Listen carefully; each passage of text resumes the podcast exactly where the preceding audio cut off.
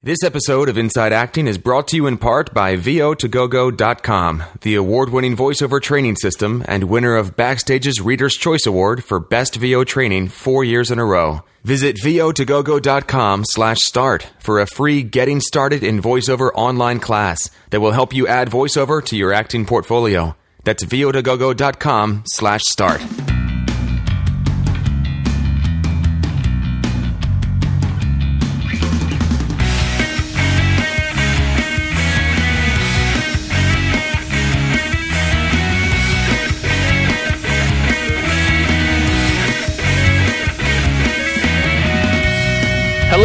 Welcome to episode 165 of Inside Acting. I'm AJ Meyer, And I'm Trevor Algatt. and on this podcast, we bring you interviews with working actors, writers, filmmakers, agents, managers, producers, casting directors, personal finance and fitness gurus, voiceover artists, and more.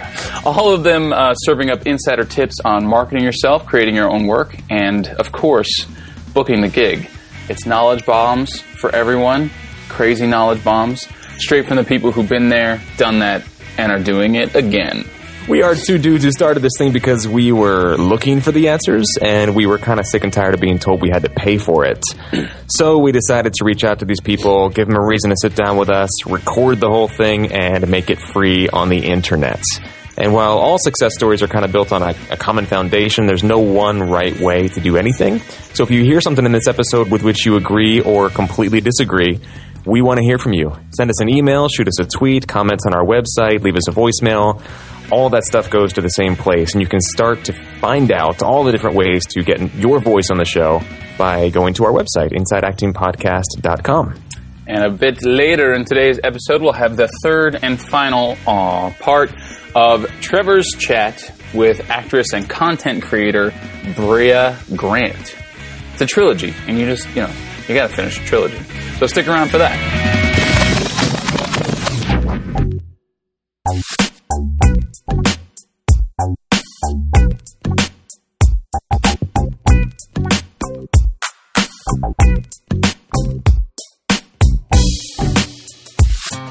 Yo, yo, yo, yo, yo, yo, yo. Hey, how are you, man? I'm good. I'm really good. I we we got a kitten. You got a kitten, that's right, dude. What, and what's his name again? His name is Ange. I named him after the uh, one of the forwards on the on the Kings. Ange, You literally found a stray, right? Yeah, he was he was crying on the street, and Jasmine heard him uh, coming home, and she picked him up, and she she opened the door and uh, just had like this these big sad innocent eyes. The cat like meowed, and I just went, "Honey, do we have a cat?"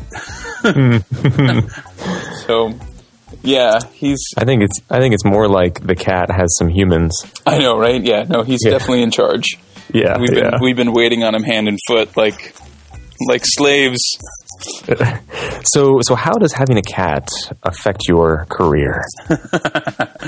Um, I'll tell you what, man. It it it it, it kind of does because at, least as a productivity thing, I do have to say that having something like this that's a a healthy distraction. I don't even want to call it a distraction. It's um, I want to spend time with him, and I want to make sure he's taken care of. So I get to do a better job of cleaning up the apartment, and I get to do a better job of like you know taking things off the list so that I have you know the time and space to like we made an appointment to take him to the vet. You know.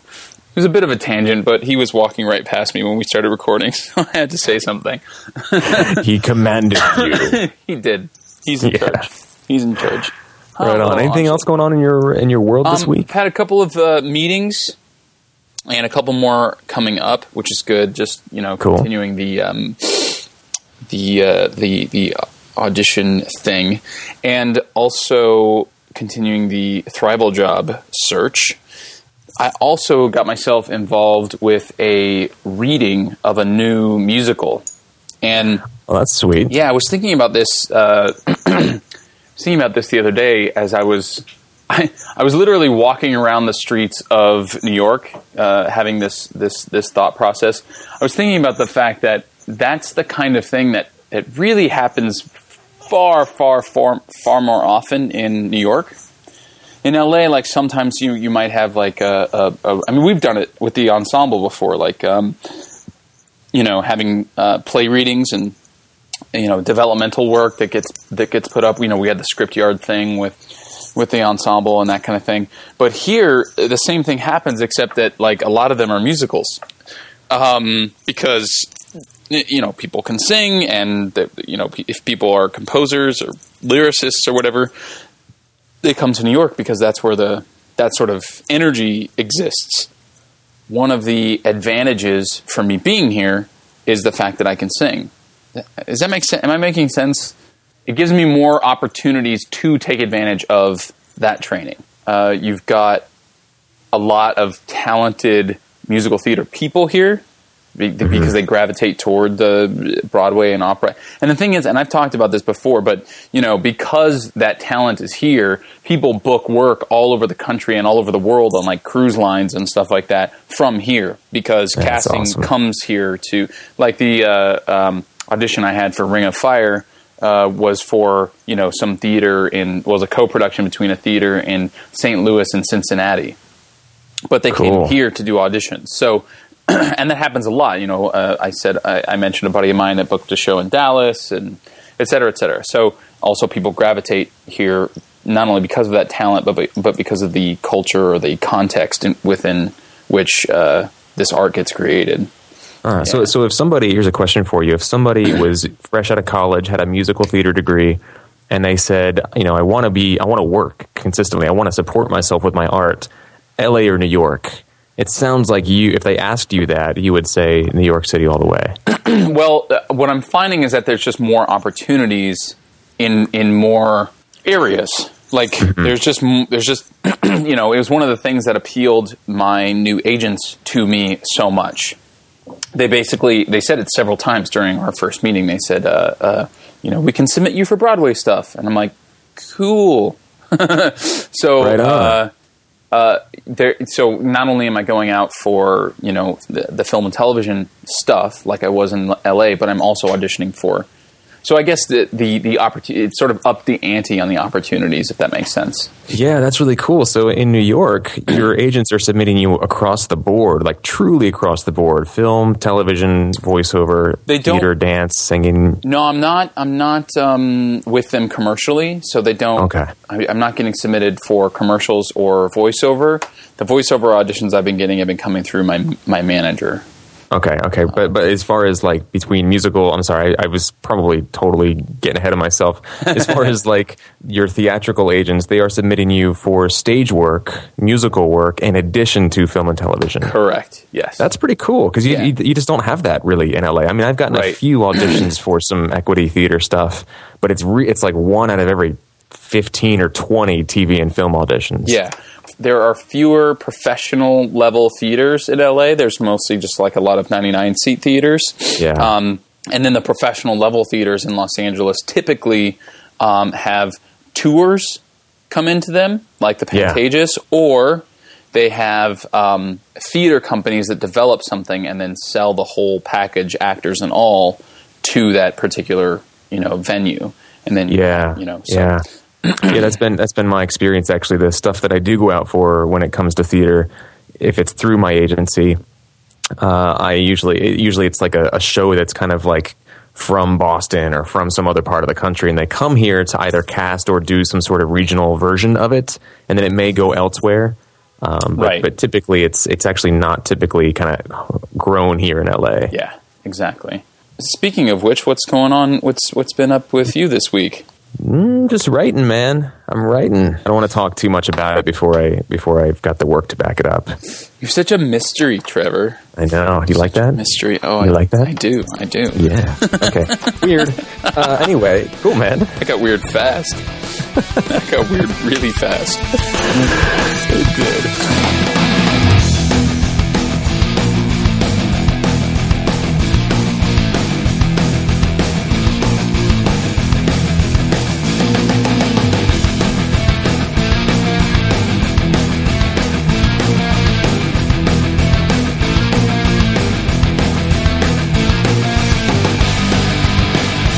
We've got um, some time here to finally respond to some of these voicemails and emails we've, we've been kind of accruing. Can I can I can I do Justin's first? Absolutely. I, I my my um my vote is to tackle two of these. Okay. I think, and then really give them the time they deserve, and then jump into the interview. So yeah, let's start with Justin. Justin Nichols writes in and, and gave us a little kind of uh, little kind of lesson on uh, step and repeat, which I either erroneously, like maybe I made this up, or maybe I heard somebody else say this, and this is an alternate way to talk about it. But uh, why don't you give us a primer on um, Justin's step and repeat? Yeah, so he, lesson? he works for a company that makes the the the banners or the I don't know I don't I mean they're called step and repeats for a reason, but he they you know I'm trying to think of another way to call them another name for them like the marquees or the uh, banners or the montages or whatever that go behind the uh, actors and, and other creative professionals on the red carpet where they take pictures. Um, backdrop, that's a good word for it. Yeah, Um, yeah. And they, w- you and I both, and I think.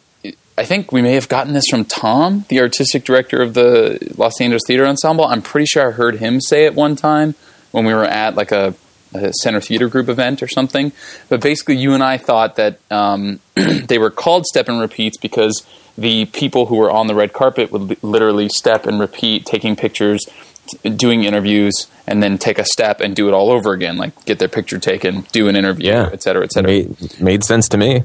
which does happen. That is that is actually accurate, but that is not where the name came from. Uh, Justin actually works for the company that makes these backdrops, like I said before, and they're called step and repeats because the logos that are on them go in a stair step pattern and repeat over and over and over again, and that's why they're That's called step and repeats. Really hilarious, made us feel dumb for a second, but then we just like laughed at ourselves and thought it was like really cool that someone uh, s- uh, someone sent us that. Yeah, well, I mean, hey, man, we ask, you know, every episode we started off by saying if you hear something that you agree or disagree with or that you think is wrong or whatever, like let us know. And Of here's course. a great example. Here's a great example of that where we were like, yeah, it's because you step and take pictures and repeat and do interviews and repeat, and it's not at all. I mean, that happens, yeah, like you said, but that's not uh, that's not where it comes from. Right. You just learned something, everybody. You, you're welcome, town. Uh, so my vote next is to is to tackle this question from Joshua about uh, thoughts Yeah. thoughts about multiple representation versus single representation. Yeah, and you got um, clarification from him on this, right? About uh, like, was he talking about different markets? I remember it's been a while, but there was like an email exchange, right? Uh, there was. Uh, I don't have it. You know what? I have it right here. Let me pull this up. yeah, he sent us this this question, and I just kind of was like, uh, I wanted to be sure we've got this right. So he says he's currently freelancing with six different reps, six, a few agents, a few managers, and he's been getting great auditions with most of them. Uh, a few he's about to end his working relationship with. He says they're all relatively small, mostly commercial stuff. Uh, but it's been pretty good. So as far as markets go, he's pretty much in New York City, uh, and all his reps are in New York City. But he has a few contacts in LA, but they're moving back to New York City soon. So he, I guess, I guess it, it doesn't actually span multiple markets really. It just sounds like he's, to me, it sounds like he's kind of freelancing or, or being hip pocketed almost with with a lot of these. Yeah. Well, the free, guys. freelancing and hip pocketing are synonymous. I, I had a feeling he was from the East Coast because that's what they call it here. I don't know how that happened. I mean, who knows how the you know the etymology of of, of certain glossary terms in in this industry uh, goes, but in LA we call it hip pocketing, like you just said, Trevor, and then out here in New York they call it freelancing. It means the same thing. It basically means that an agent uh, or manager or something is working with you, submitting you, but you're not actually under contract with them. Like he doesn't have uh, a a contract. Like he hasn't signed contracts with this with this agency or or these agencies. I guess if you're working with six, I don't know. I have a few thought, thoughts on this. I'm wondering what your what your thoughts are. Well, uh, hmm, let's see here. Multiple representation versus single representation. So, what are the the pros and cons? I guess. I mean, the pros obviously he's already experiencing. He's getting a lot of auditions. He's kind of working with several people. So, essentially, he's got a, a team of people that may or may not know about each other that Yeah. just kind of submitting him across the board. Um, which I don't know. I mean, that, that can that can go both ways. I don't think anybody would frown on on somebody you know freelancing with multiple people until he finds a good working relationship. But at the same time, what if these casting directors and, and offices and things are getting several people submitting him for the same job? Yeah, which I don't, I don't. I don't, yeah, I don't know what that would look like to them. Mm-hmm. Uh, I, I don't imagine it would be bad. I mean, they'd probably just say you know, it's another chance to get his face in front of them multiple times, and, and they'd probably just kind of shrug it off and go, "Cool, you know, he's he's busy, he's getting around, he's doing his job, or his reps are doing their job." So, so I don't know. I mean, I guess I don't have a problem with it, but I do think there's a lot to be said for having a, de- a sort of committed developmental or non-developmental, but a, a committed relationship with with a, with one person, um, because you kind of build up a level of trust, you build up a level of rapport, you build up a, history together, and you can really develop a strategy. Whereas the multiple representation approach to me seems a little bit more like you know throwing pasta against the wall and seeing what sticks kind of thing. So I, I I don't see anything inherently wrong with it, but it, it seems a little bit kind of v- wide in scope as opposed to deep in scope, if, if hmm. that makes sense. I, I feel like you could probably get more done with a singular, more focused strategy approach where you've got a plan and you're working, you know, kind of on on that plan with with a committed team rather than just kind of seeing what will land with with multiple people. Uh, I hope I'm interpreting your situation correctly, Josh. Please feel free to correct me if I'm not. But those are my those are my thoughts right off the bat. How about you, Yeah. dude? Well, I, I think you hit the nail right on the head when you said that there are pros and cons to this. Like there are some, there are definitely going to be some good things about this, and there are definitely going to be some things that are going to um, not basically not move him forward, not move you forward, Josh. So like. Oh, eh, like you, you mentioned the word team earlier, Trevor, and if they're not communicating with each other, it's not really a team. It's sort of like you and them, and then you and the next person, and then you and the next person, you and the next person. It's they're not they're not communicating with each other. So, like for instance, if my manager and agent want to submit me for the same thing, like they're in they're they are in communication about things. They're you know I we submitted him for this, so don't submit him for this because you know they don't want to do the the double submission thing. There's a chance that he may be getting submitted multiple times for you know the same the same role, like you were saying, Trevor. And I don't know how a casting director mm, you know would look at that. Um, Yeah, that might neither. it might be a question that we ask, um, you know, the next casting director we have as an interview, because I'm not, I'm not really sure what, what they, how they might react or how they might look at that kind of thing. I, I can't imagine, I can't imagine being a terrible thing, but I also don't see it as like a good thing. I don't, I don't see it as a, um, sort of like an embarrassment of riches, like, oh, this guy again, uh, almost like, almost like you saying. Um, uh, th- that rule of seven or whatever that we've talked about before about Yeah, getting yeah. getting your you know sending out a postcard to these specific people and making sure that you're reminding them who you are. Like Mm-hmm. I, I, I don't um, I, I don't imagine that that's the way that you want them to remember your face. Is I, I got a submission from this age, and now I got a submission from this, and now I have a submission from this. Wait, who who's this, who am I talking to? Right. Because who, who do I call? Exactly. There's this thing Yeah. of like, who do I call? Like, if he does book it, like, which one of these agents is actually getting this commission? like, Right. it does. It can lead to, um, you know, a bit of confusion. And then, you know, uh, at the end of the day, there is, you know, the thing that you said, Trevor, about the the, the wide scope versus the deep scope. I think that it's okay to do this kind of thing when you're looking for representation and you're looking to build a relationship and you're looking to figure out who you vibe with. But mm-hmm. once you figure that out, then you know I would make a very concerted effort to be like, all right, this is the agency I want to work with, and then go to them and say like, you know, how about you know making this official? How about getting a contract drawn up? How about like making this like what we do? And then from that point, at least in in, in LA, it's a I, I read through my contracts. Um, with my new agent, so I know it's slightly different here in New York. But there's the 90 day clause where, like, if they don't get you, if you don't book work in the first 90 days, you can, you know, get out of that contract and say, like, all right, well, I guess you know this isn't going to work out because we're not creating the results that we want.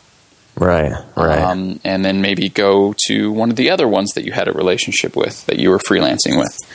Like you said, Trev, it doesn't leave room for creating that that that deeper relationship and strategy. I really like the word strategy too. It's Yeah. like it's like getting very specific about your materials, like you've talked about the last few episodes, and then using those materials to get you very specific um, meetings, uh, so that it's all it's all aligned, so Yeah. to speak. Yeah, I think I think strategy is is absolutely essential, and it's something that w- I think probably a lot of artists overlook, including myself. Maybe I've said this in the show before, but there's a saying, something along the lines of, and I constantly think of these sayings and I butcher them, but here goes another attempt.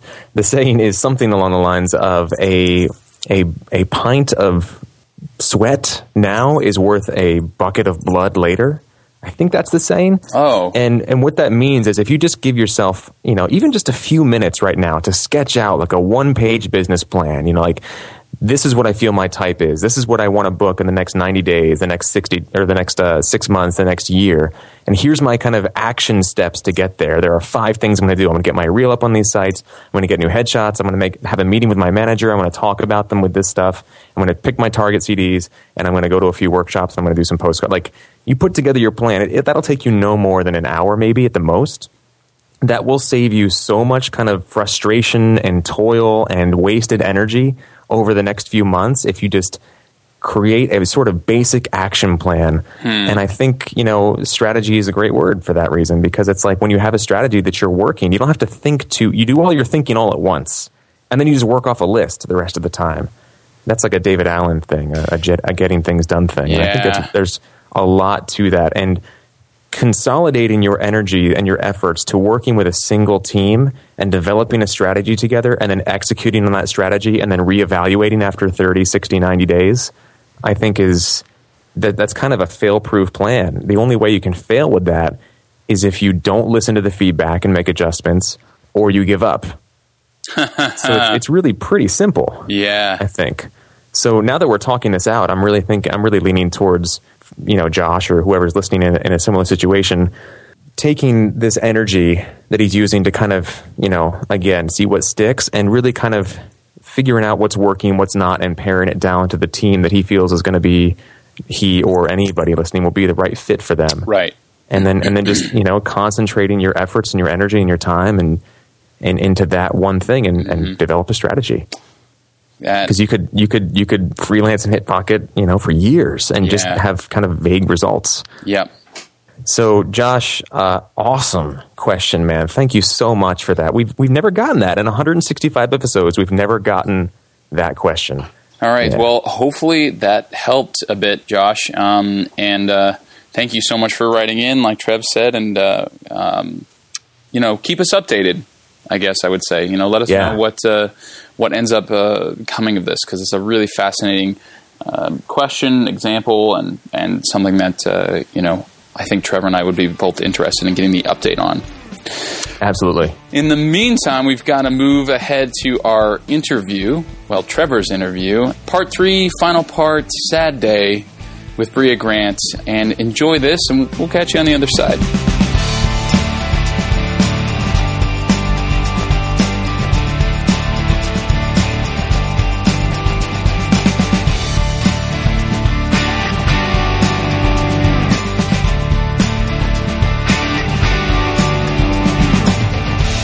It's interesting too because even from a strategy perspective, then you have the ability to kind of flesh out your resume with a wide variety of things. Exactly. So if you are sick of being typecast or nichified, which I think is a very good thing in the beginning of your mm-hmm. career, that's how people get started a lot Oh of the time. God, that's why But- people are always like so mad about it. I'm like, why are you mad? Like you're being pa- cast. I would. I played the quirky, like you know, hyperactive girl for.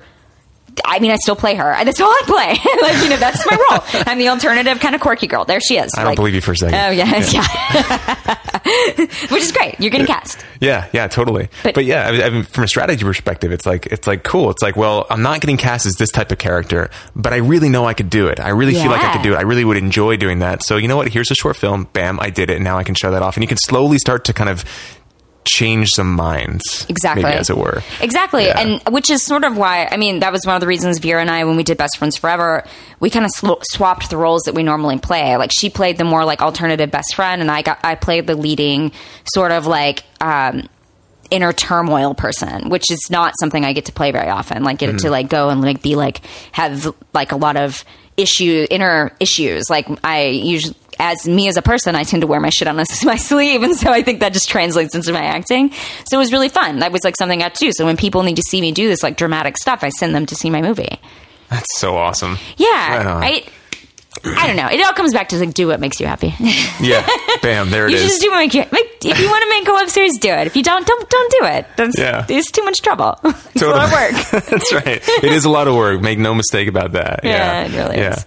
Cool. Uh, well, we'll, we're almost out of time, but I have a few more questions I want to ask you Okay. because we've only really talked about your acting stuff, but I know you do a lot of stuff outside of the acting world. I mean, like you said Oh, yeah. earlier, you're you're pretty into gardening. Um, tell us no, I about haven't been gardening lately. Though. Yeah. to like if acting as a profession went away Mm. tomorrow, what would you spend your time doing?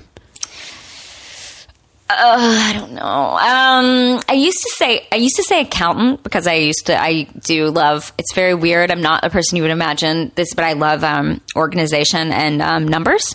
So I used to say accountant when people would ask me that question, but I've kind of gone away from that. I don't feel like that would be it anymore. I don't know. I um, this is gonna. I recently, when I was having a bad day, I went and looked into applying, um, going back to school to be a nurse or a doctor to work in geriatric care. Really? Yeah, my father has Alzheimer's, and he um, he got it about two years ago, and he's seventy four, and so I spend a lot of time with people in their seventies and eighties. Um, like a lot of my Friday nights, I'm there uh, playing card games and stuff with people in their seventies and eighties, and I found that it. it um, I don't know. It just made me slow down and made me realize a lot of things, like what's important and what's not important. And hmm. I feel like I learn a lot from them, even though like most of them don't really have their capacity, all their mental capacities about them. I still feel like they say such shit where I'm like, God, you're right. Like, like, they, like they know what's important. Like my dad recognizes me at this point, but sometimes he gets confused, but he knows he loves me. And that's like, isn't that what really matters? And so like, I and I feel like there's a big. I've become more of an advocate for um, people in, in the Alzheimer's community and um, gotten more involved in that. And so I don't know. That is something I'm actually pretty passionate about. I'm just probably not the answer you thought you were going to get. You can leave now. No, but that's um, really cool. I, I think really that there's cool. definitely like um, in our country in particular, we have like such a lack of respect for people, older people, and we have such a um, there's such an absence of care for people of that age, and it's happening. I don't know how, how old are your parents. uh, about ten years younger than yours. Yeah. So most Yeah. people's parents are a little bit younger than mine. But when your parents get to their 70s and 80s, you have to become an advocate for them. And there's no system to help you take care of them. There's nothing to teach you that stuff. And it's just like, and it's going to be a big problem when that age gets there because the baby boomers, there's so many of them. And we just don't, we literally don't have the capacity to take care of them at this point. Yeah. Yeah, and our culture doesn't have any sort of weird sort of social infrastructure with which to value them. Exactly. Which is the sad thing. so much value. We just kind of like shut them away and forget about them. Right, because we're like, oh, the- weird. You like don't know how to take care of yourself, and you say the same thing over and over again. It's like, yeah, but what this, this what they like are saying is important. It's just like maybe not with words. Yeah, yeah. Um, I, that is such a weird answer. I realize. No, that's amazing. I don't. I know. Like, um, for, also for a while, I was like, I'm going to be a librarian. That's, but that's like one of those careers that's going away. Um, I, uh, I don't know if you have these days, but there are these days where I'm super depressed about my life. I'm like, I hate being in this industry. It's fucking sucking my soul out, and I'm waiting around for a bunch of people to never return my phone calls. I still feel like this on a day to day basis, and I'll go and I'll start looking up. I'm like, what are the jobs can I do? What What am I qualified to Wow. do? And that's when I'll like. But I figured it's really hard to be a doctor. Obviously, everybody knows that. But I, I was like, oh, I'd have to go back and okay. So I really wouldn't become a doctor for like eight eight years. and I was like, that's Mm-hmm. right. a really long time to. it's kind of like making three movies back to yeah, back. it is like making it's like a lot of time, and Yeah. I'm actually not that good at science. What would you do? What's your thing? I don't know. I've thought about this a lot. I think I would probably go into some sort of like psychology. Oh, yeah. um, thing. 'Cause I'm really fascinated by the way the brain works and just the the, the sort of weird kind of processes that that make us human, Mm-hmm. like pattern recognition and just like the way we think about people and the, th- the things we latch onto and why we latch onto them. And Oh my god, something I think about. Trust me, when you hang out with people with Alzheimer's, this is what I think about Oh, all the time because it's like the things that they fixate on or the things that they talk about from their past. You're like, why is that the moment you remember and not this other moment? Or why is it that when oh, I ask wow. you this question, you answer this answer every single time? Like, what is that about it? Or like, I don't know. I don't, I- yeah, the brain is a very fascinating thing, and um, Yeah.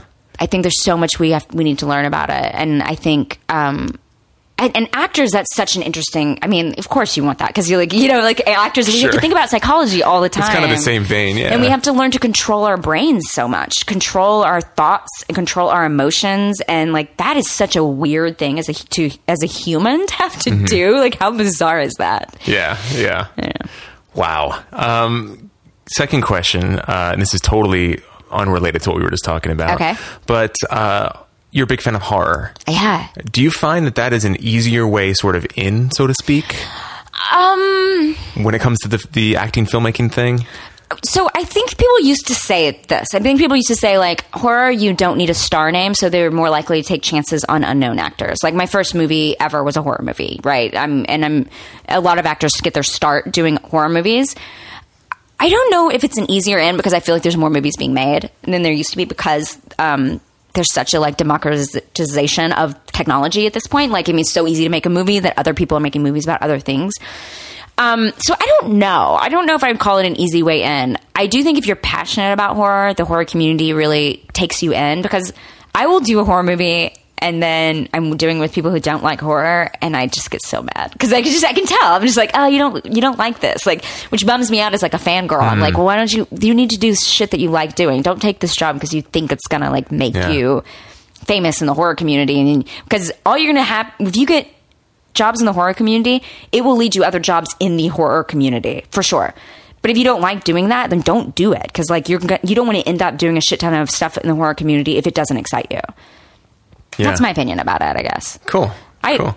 but I I love it. I love working in the horror community. I love the blood and guts. I love it's so fun and silly to me. Like the whole I, it's it's exciting and silly all at the same time. And like I just did this thing and they like had to slash my neck.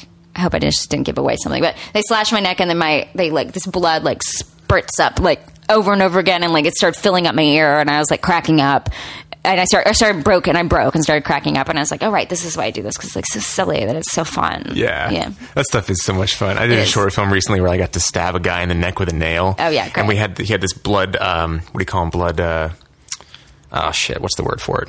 Blood gun or whatever they're called. Those Sure, things. Uh like wired up through his neck and the makeup chick was behind him and she was gonna you know press the thing and, and it was like angled at me. I was like, great, I'm gonna do this and get you know squirted in the face with all this blood, and then it ended up just kind of like dribbling down Right, his neck and It never works the way it's supposed to. never worked the way it was No, supposed no, to. no, it looked it looked cool in the end, fun. but but it was it was fun to kind of like feel the blood going over my hand, knowing this was like this intense moment. And I was Yeah. like, this is cool. Yeah, and you really get to step outside of yourself. Yeah, like, I mean, yeah. I like, I love doing very real, realistic acting, but I, I too love doing heightened stuff, which is why I loved Heroes because it's so heightened, it's so ridiculous. Like, I was super fast on the show, and like I had all these like crazy. I was like really high strung, kind of, and it's just like I love doing that kind of like high intense emotional stuff. Yeah, yeah, totally. Yeah, we don't get the opportunity to do that in real life.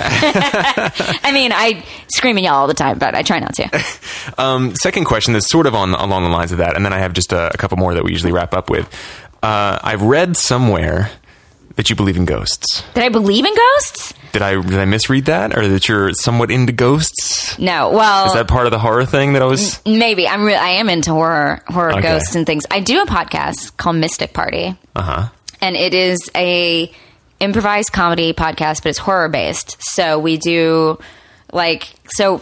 My brother and I do it together, and he says that he's an occult expert, and I call myself a psychic. I do not believe I'm a psychic in real life, but I pretend to. I play a Maybe it psychic named Brea Grant on the show, so it's very confusing. Like people keep being like, "But do you think you're psychic?" And I'm like, "No, I don't think I'm psychic." And I don't know if I believe in ghosts. I just like talking about ghosts. I like talking about Okay. in the same way, like a Real Housewives of Horror, I like comedy and and horror world. I like mixing those two worlds because I think it's really funny. I love ghost jokes. Ghost jokes are some of my favorite jokes. Ghost jokes? oh yeah, ghost jokes. Just Oh. I love ghost jokes. What's a good ghost joke? I've never heard a ghost joke. SNL like had this had this thing where it was like Guardians of the Galaxy, and then they all then they were all dressed as ghosts. It's so stupid, but that will make me laugh for like a really long time. I don't know why. My boyfriend is always like, "Of course you love this joke. Like, of course you love this like stupid like horror joke." Right on. I love horror comedy. Cool. Um, so I don't know. I don't believe necessarily in ghosts, but um, we can get really into it if you want to, because I believe like the brain is really powerful. So that's I like, do. a- I do too. Yeah. yeah. So I Yeah. believe there's. I guess if I believed in anything, I believe in like more poltergeists. Okay. that sounds so crazy, but I do believe like we have the ability to manifest things, and Mm. I believe that our. I don't. I don't even want to talk about. It. It's so stupid. I just believe that we have powers beyond what we know. Sure. Sure. Well, there's the brain thing. Yeah. Yeah, Totally. the brain. The brain's powerful, Totally. more powerful than we know. Uh, what are you working on now? What projects besides Real Housewives? Yeah, Real Housewives is taking on? up so much of my time right now. Um, I just wrapped a movie called Worry Dolls. It's a horror movie. Um, Patrick Reynolds directed it, who I love. He did this movie called Rites of Spring a few years ago, um, which was awesome and beautiful horror movie. Um, and that should be out soon. Pitch Perfect 2, I am in that. It comes out next year. And um, I just wrapped on a show called Eastsiders. It's a web series my friend Kit did. Yeah, Um, yeah. I'm in the second season playing a lesbian mother, which I loved.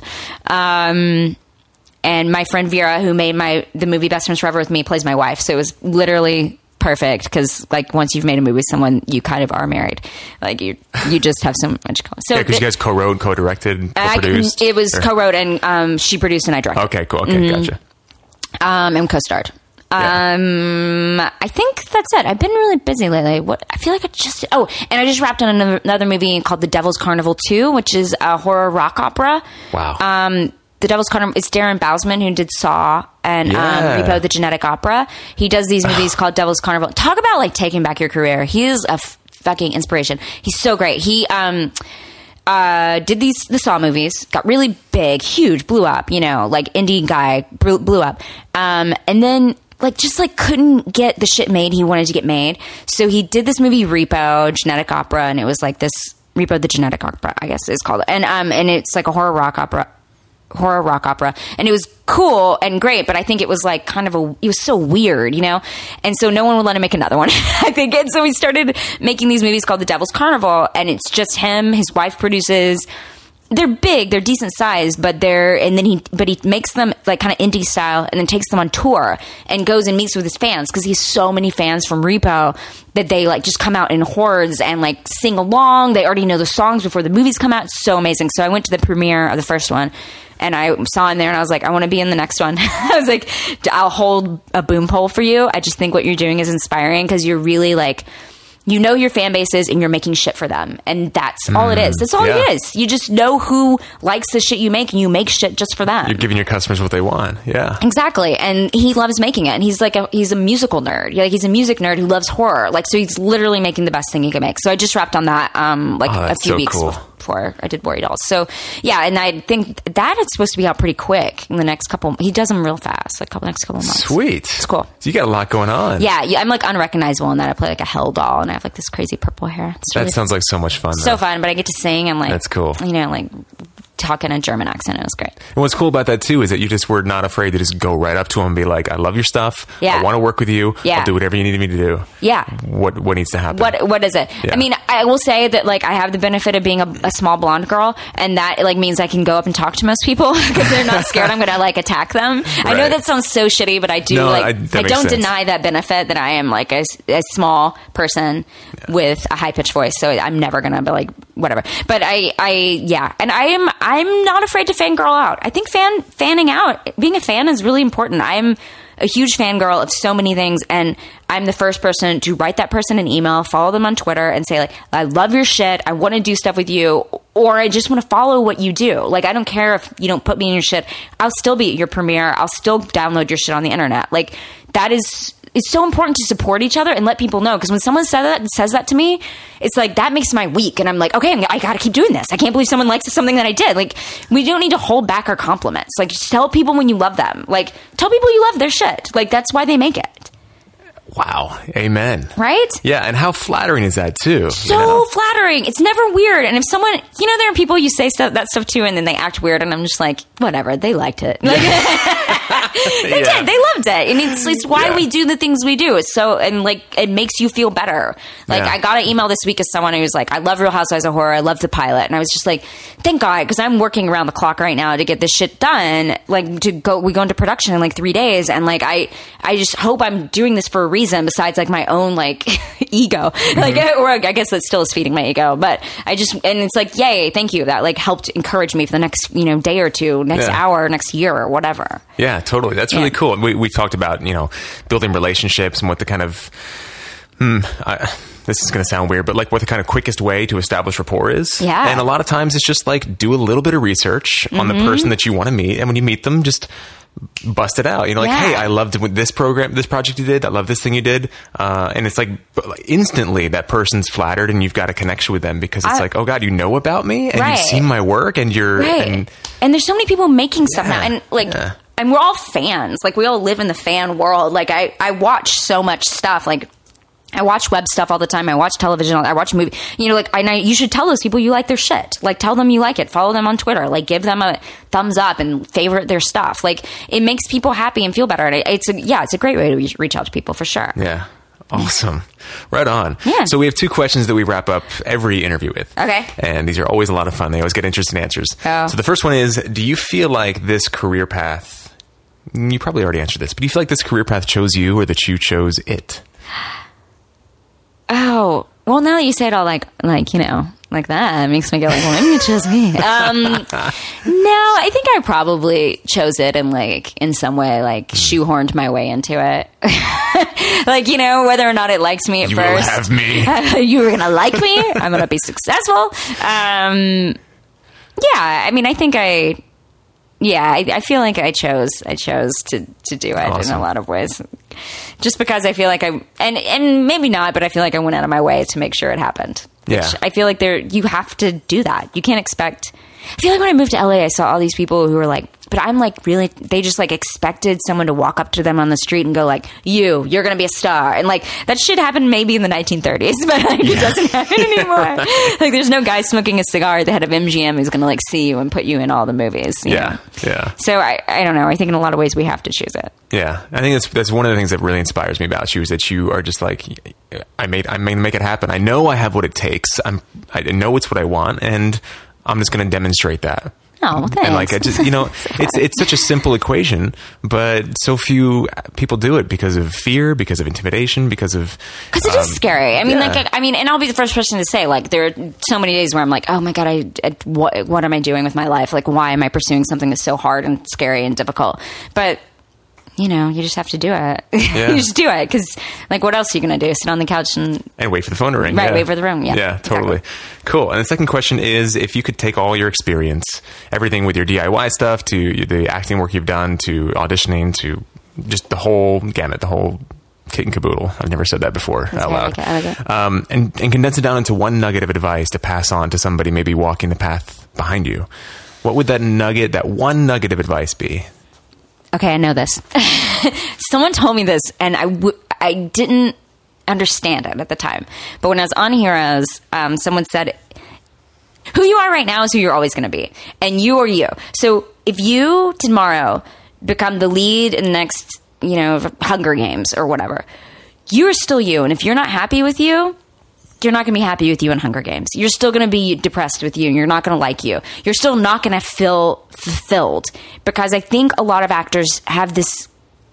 They think, and I think I thought this for a long time, that if I could just get here, this thing, I'll be happy. And I'll tell you, I've gotten that thing. Like, I personally have achieved goals that I was like, I want to be on a show. I was on a show and I wasn't happy because I did, I took for granted all of the wonderful things that were happening to me and kept looking for something else because I wasn't being happy with myself. So I think you have to be happy with where you are and who you are right now because you're never going to change because you do something in the in the Hollywood. in fucking Hollywood, are you kidding? It's not going to make you a better person. And in fact, it'll probably make you a worse person. So you better be happy now because those goals, they're nothing. They're nothing. They're not going to make you better. they're good. It's good to have goals. It's good to have things you want to do, but it doesn't change who you are. Hmm. Does that Yeah. make sense? Absolutely. Okay. Yeah, the personal work is really the most important stuff. It's so important. and that informs your your you know your artistic work anyway. So it's Absol- like you yeah. Yeah, absolutely. The guy who told me he had gone, uh, he had um, uh, he'd gone. He was on a show with me, and he had gone um on. He'd sailed him by himself from like Hawaii to California or something, and he was like, "Yeah." And at the end, it turned out I was still me. It, I hadn't like achieved. I achieved this thing, but it what, didn't make me a different person. And I was like, at the time, I was like, I don't know that is, but uh, like, but later, I was like, oh right, because like you achieve these things, and you think you're like, now I'm going to be happy, and it's like, no, no, you that's not going to make you happy. Yeah. Like if you're not happy now, you're probably not going to be happy when that happens. Yeah. You better be happy right now because you're going to have so many more worries when that shit happens. Yeah. Happiness is a practice, really. I agree. Yeah. I, it's totally you choose it. Happiness is a total choice. Yeah. Wow. Awesome. Well, there's no better way to end uh, than on that. Oh, great. If people want to find out more about you, connect with you online, I know you're on Twitter. You've got Yeah. a Facebook page, a website. I don't do Facebook. Isn't that weird? you don't do Um, Facebook? Mm-mm. I thought I, don't- saw. oh, uh, okay. well, I'm making things I up. have a secret Facebook page that you may have seen. Oh. so don't tell anybody. I may, be, Um, I may be an insider. It's my one. It's my one uh, secret thing. Um, yeah, I do um, Twitter at Brea Grant, and then I try to update my website Brea Grant, but um, BreaGrant.com. But the best place is yeah, probably Twitter. Okay. Cool.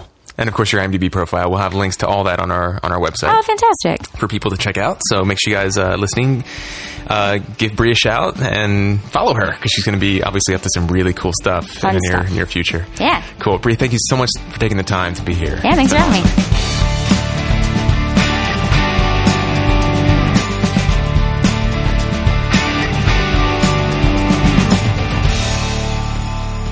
Hey everyone, welcome back. And uh, we we don't need to say "hope you dug" because let me just say that like her response or the response to her and her episodes on Twitter and Facebook and everything has been awesome. Like people people are like really really digging this uh, interview series. So uh, congrats to her. Congrats to you, Trev. Well done. Well, thank you. well done bringing that in, bringing uh, bringing in that uh, that interview, and uh, doing such a good job. Uh, really allowing her. I mean, look, I don't know if uh, it would have mattered, but you really allowed her to be herself and like just have a um, I don't know a forum on which to just lay out some uh, some knowledge bombs and really talk about her her journey. So Yeah, you know, she's one of those people. Where you, like I, I think I said this last episode. She's one of those people where you just feel like you you know her. You you meet her, and within like two three minutes, it feels like you guys have been friends for 10, 15 years. She just has a way of putting people at ease. And I do want to just give a quick uh, hat tip to Helena Santos Levy, who who really was the person who hooked this uh, this interview up. So thank you, Helena, for making this happen. Uh, yeah, and uh, there's so much I want to like just recap that we just heard in her interview, but I'm gonna res- re- restrain myself. Well, uh, you know, you heard our listeners heard it in the uh, in the interview, and anyone Yeah. who's a, a patron will get it in the uh, in the the notes that you put In together. the, in the insider notes. the insider notes, which uh, Yes. are looking sweet. Thanks, man. We've gotten some feedback. You know, a few people have written in and said they really enjoy them, and I've had a few people write in and say, you know, they're cool, but they're not. I'm not really going to use them probably, and that's exactly the kind of feedback that we're looking for with these. Is it is it a waste of of time for us to put these together, or is it something that you guys are really going to dig? Uh, either way, it will determine the future of the insider notes. it's in your hands. Oh, that's funny. What's your pick of the week, man? All right, my pick of the week is a show called Nice Things. It's over at Rogue Machine Theater in, um, I, I don't know if it's technically Hollywood. It's on Pico somewhere here in LA. I saw uh, our friend Michael Hansen in a show over there. I love it- Michael Hansen. He's Yeah, he and so you know, talented. dude, he really is talented. He's a, he's a workhorse. He's talented. He's constantly in motion. And I saw him in this show, and uh, you know, when you go to 99 seat theater, a lot of the times you just you kind of come in with that sort of well, I shouldn't say other people. I'll speak for myself. I often go to 99 seat theater coming in with that sort of attitude of just like, okay, I'm going to see a subpar theater production. You know, they have limited resources in terms of lighting, in terms of materials, in terms of their access to designers and directors and things. And I got to recognize that that was a bias that I was coming in with, and I got to completely let it be defeated by the excellence of the work that I saw. This show called Nice Things is uh, and, and explores uh, an aspect of the war in, Af- in Iraq and Afghanistan and the Middle East and all this stuff, but from a unique perspective I've never thought of before. From the perspective of the military recruiters that you see in like shopping malls and stuff. You know, you go to the mall and you see those like little little storefronts that you know with the you know come like be all you can be in the army kind of deal and you go in and you can fill out an application. It was like from the perspective of one of those recruiters and it, it talked about some interesting things. There's a unique situation with a guy trying to get her to admit that she lied and it, it was just it was an excellent show. I was completely drawn in and blown away and I have sort of a personal love hate relationship with Rogue Machine because they spanked us at the Ovations a couple Oh, years ago yeah, small engine repair. that show, Small Engine Repair, spanked Gospel According to the First Squad. We were nominated in almost all the same categories, and they won everything. Uh, and we didn't. But, you know, it's just an honor to be nominated, right? Um, um, but, you know, they, they do such excellent work over there. Rogue Machine's awesome, and this show is no exception. So check it out. Nice things over at Rogue Machine Theater. I think it's only running for a few more weeks, so hit up our website for the link to that.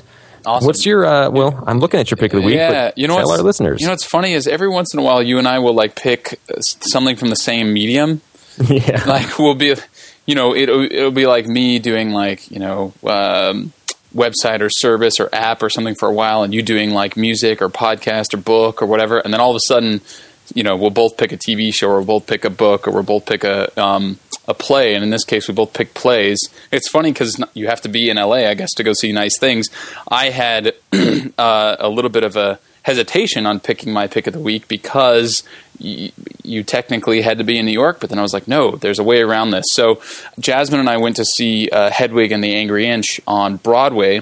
It's its first time on Broadway, but it was nominated in all of the revival categories because it had an off Broadway run before. Uh, in- uh, its first the first time it had an off Broadway one was in 1998. So it was created by this guy named John Cameron Mitchell. He created it. He created the character. He wrote the, all the music, um, and it's basically a one man. Sh- it's like a one man show, kind of, but a two man show. There's like a second actor that's in it.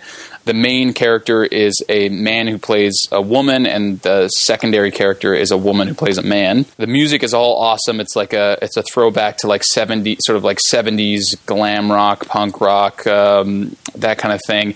And you know, it's been around for a long time, and anybody who's in musical theater, you know, knows about it and has heard it and and, and knows the story behind it. But I figured if there were people out there who still hadn't been introduced to it, then here's uh, how it's going to happen. it's AJ's, AJ's pick of the week on episode 165 of Inside Acting.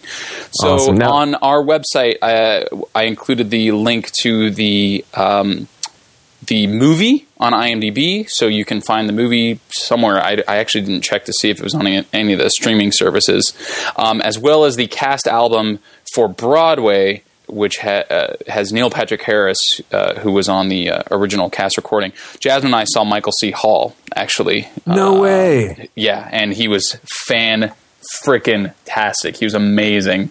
It was How cool. It was incredible. And I and I didn't know that he. I didn't realize that he was such a, a song and dance man. He. He, he played Billy Flynn in uh, Chicago in the in the Broadway revival of Chicago. He played um, what was the uh, the other one? Oh yeah, the MC in uh, Cabaret uh, in, a, Yeah. in a Broadway revival of Cabaret, and and, Yeah. now, and now this. So um, uh, you know, obviously, we both think the world of him as as an actor, um, as do you know many many other people. But there was something about this character, and I don't want to give too much away for people who don't know the story. But the character goes through a lot physically and emotionally and mentally, and there was something very meta and interesting and beautiful about the fact that you're sitting there watching him just kick ass in this all out rock the house production. And like it must be exhausting. And he's just putting everything into it and he's in great shape. And we're sitting there thinking man this guy survived cancer. You know there was something very beautiful about that. It added this sort of extra element to it. And um, i just thought he did an amazing job. So my pick of the week is actually that but since uh, not everybody is in new york um, you know there is a movie of it that starring john cameron mitchell um, and you can get the soundtrack for the movie On iTunes, you can also get the soundtrack for the um, cast recording with Neil Patrick Harris from Broadway um, on iTunes. So Awesome. Did you There ever go. see? Did you ever see the movie Gamer with um, Gerard Butler? I didn't, but I know what scene you're referring to, and I actually saw that on YouTube before we went to see uh, the the show. He does like a musical number. Oh God, Michael C. Hall. Like I've only ever known him as Dexter until I saw that that uh, that that's him in that movie, and he was great. He was just very sort of dancey, musically, but in like a creepy, evil way, and and then just to see to hear that he, I had no idea he was doing Hedwig and the Angry Inch. That's so cool. I have a whole new level of respect and fandom for that guy now. Yeah, he's incredible. And if you had seen the show, your fandom and respect would be through the roof. I mean, Oh, he's, man. he's up there for me now that I've seen it. He's he's up there with Hugh Jackman. Yeah, I was gonna say he's kind of a triple threat like that. Yeah, yeah, he's incredible. We have a, a listener pick uh, from uh, our patron. Is this our patron, Jenny? Uh, this is our patron Jenny. yeah, right. Jennifer Green. Uh, and uh, it's a book, right? Ex, Ex Heroes. Yeah, uh, she said uh, she's not really into zombie stories, but uh, she really liked the what she really wait. But this one really was like the front quote said, a cross between Walking Dead and X Men. That sounds awesome. I Yeah. love both of those things. Yeah, seriously. Uh, I think anyone who knows the LA Hollywood area would enjoy it because they really cover the landscape post zombie apocalyptically. If that's a word that she just made up, which is awesome, apocalyptically Hey, we we know what she uh, means. of that area. I only vague, vaguely know it. It's uh, I'm from Riverside mostly. Oh yeah, I grew up in Victorville. Uh, well done, Jenny, growing up in the IE and surviving. Um, so I guess it takes place in uh, the LA basin, but it's like a zombie apocalypse thing with superheroes. with superheroes. That sounds Yeah. awesome. I okay, Yeah. it's called Ex Heroes. Check it out. Uh, I guess we'll link to it through uh, our Amazon affiliate link, right? Yeah. yeah, yeah. If you if you uh, decide to pick that book up and you use the link on our website, we'll get uh, a few pennies from Amazon uh, for making the connection. And of course, it's an easy way for you to support the show. Woohoo! Yeah, so that's nice things at Rogue Machine, Hedwig and the Angry Inch uh, on Broadway in New York City, and Ex Heroes, which you can find online. And they all sound like, well, I know one of them's awesome. The other two sound great too. So, yeah. Awesome. Awesome. So uh, we have a few thank yous here before we wrap up. Sarah Beth Goer, longtime listener, actress, producer. I, I did a reading of a, of a feature film she's working on. Um, very cool, smart girl. You've gone to coffee with her, I think, Yeah. before, AJ.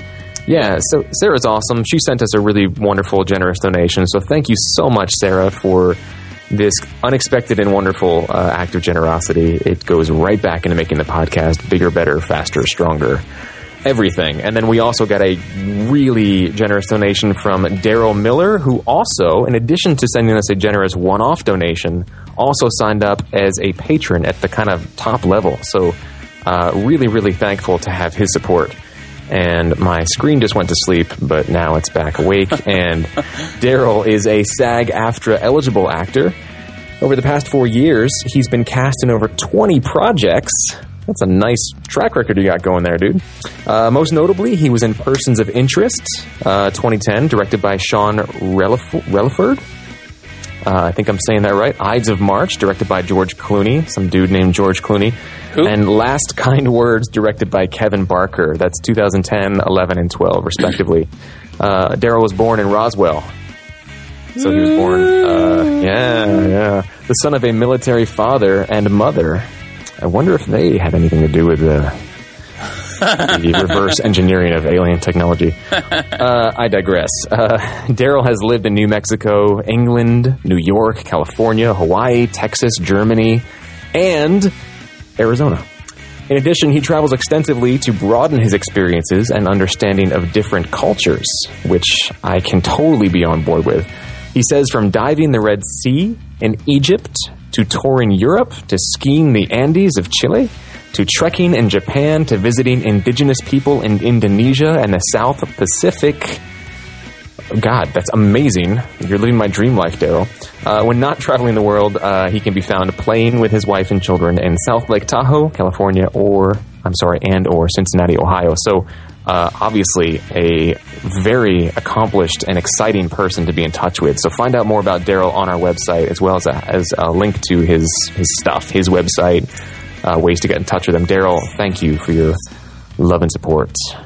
All right, we ready to wrap this baby up? I think we are. Okay, cool. Inside Acting is, of course, produced by Trevor Algatt and yours truly, AJ Meyer. We also co host this bad boy together. Jen Levin is our production coordinator, Cesar Gamino is our technical producer, Gadali Gubrick is our marketing and web director, and Deborah Smith is our community manager. Uh, you can sign up for our free weekly email dispatch and listen to all of our recent episodes at our website, InsideActingPodcast.com. You can find us on SoundCloud, Stitcher, iTunes, or pretty much wherever you download these things called podcasts. This episode of Inside Acting was made possible by Rehearsal 2, the app for actors. If you want to learn your lines, be off book for auditions, explore your character, and make stronger choices, guess what? There's an app for that. Rehearsal 2, download it now at rehearsaltheapp.com slash download. That's rehearsaltheapp.com slash download. And of course, uh, this episode is also made possible by listeners like you. If you love Inside Acting and want to keep the show going, sign up as a monthly patron and get cool perks like access to an exclusive, coming soon, online patron only mastermind group, a shout out on the show, show website and newsletter, freebies and discounts on merchandise and other upcoming podcast offerings, and more. Just visit us online at InsideActingPodcast.com and click on the patron tab. Next week on the show, we'll have part one of my chat with actress Nori Victoria. I really honestly feel like I'm in this business to help be the ambassador for other people's emotions, help people feel things that they otherwise would not be able to feel because I know what that's like. I feel like drama is a healing art. Um, and no matter where you are in your life, drama can reach you where you are. Thanks for listening, everybody. Until next time, I'm Trevor Algatt. And I'm AJ Meyer. We'll see you next week. And in the meantime, kitty!